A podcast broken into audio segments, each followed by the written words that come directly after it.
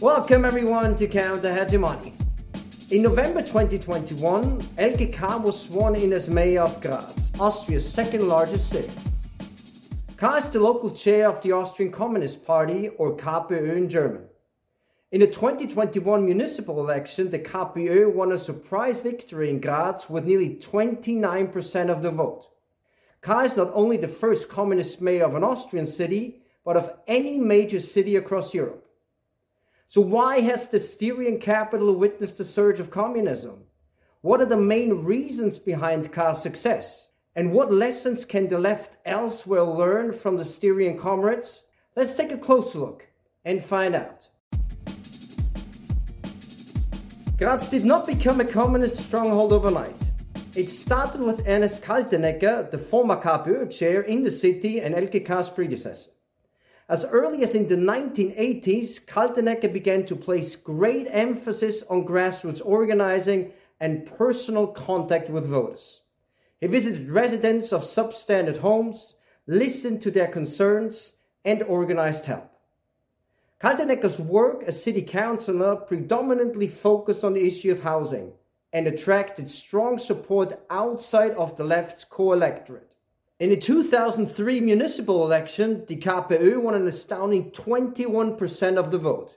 Two years later, the party successfully re-entered the Styrian parliament after more than three decades. The same year, Elke Kahr replaced Kaltenegger as councillor for housing and seamlessly continued his policies. Through her work, Kahr made her name as an authentic champion of the interests of working people and convinced an increasing number of voters. There are four factors that explain the surge of communism and Elke Kahr's success in Graz. First, the K P Ö's focus on social issues and on the common good. Rising rents, stagnating wages, inflation and privatizations are increasingly affecting the lives of average workers. Over the past decades, the Styrian communists have effectively campaigned for affordable housing and actively supported those in need. As mayor, Elke Kahr has pushed ahead with the expansion of municipal housing, schools, social programs and public transport. Second, the K P Ö's credibility among voters. Following Kaltenegger's example, Kahr has been holding regular office hours for anyone to come by to discuss everyday problems. With this unorthodox approach, she has gained credibility and earned the trust of voters. As is common practice within the Styrian K P Ö, Kahr limits her politician's salary. Two-thirds of the money go to a social fund for people who are having a hard time. The idea is that elected K P Ö representatives should be financially on a par with the people with whom and for whom they are fighting. Some on the left have criticized this practice as a form of charity. Providing financial aid to people in need will not bring about systemic change in itself. Yet it has helped Kahr and her comrades to understand which structural transformations are most urgent. This in turn has shaped the specific demands and proposals of the party.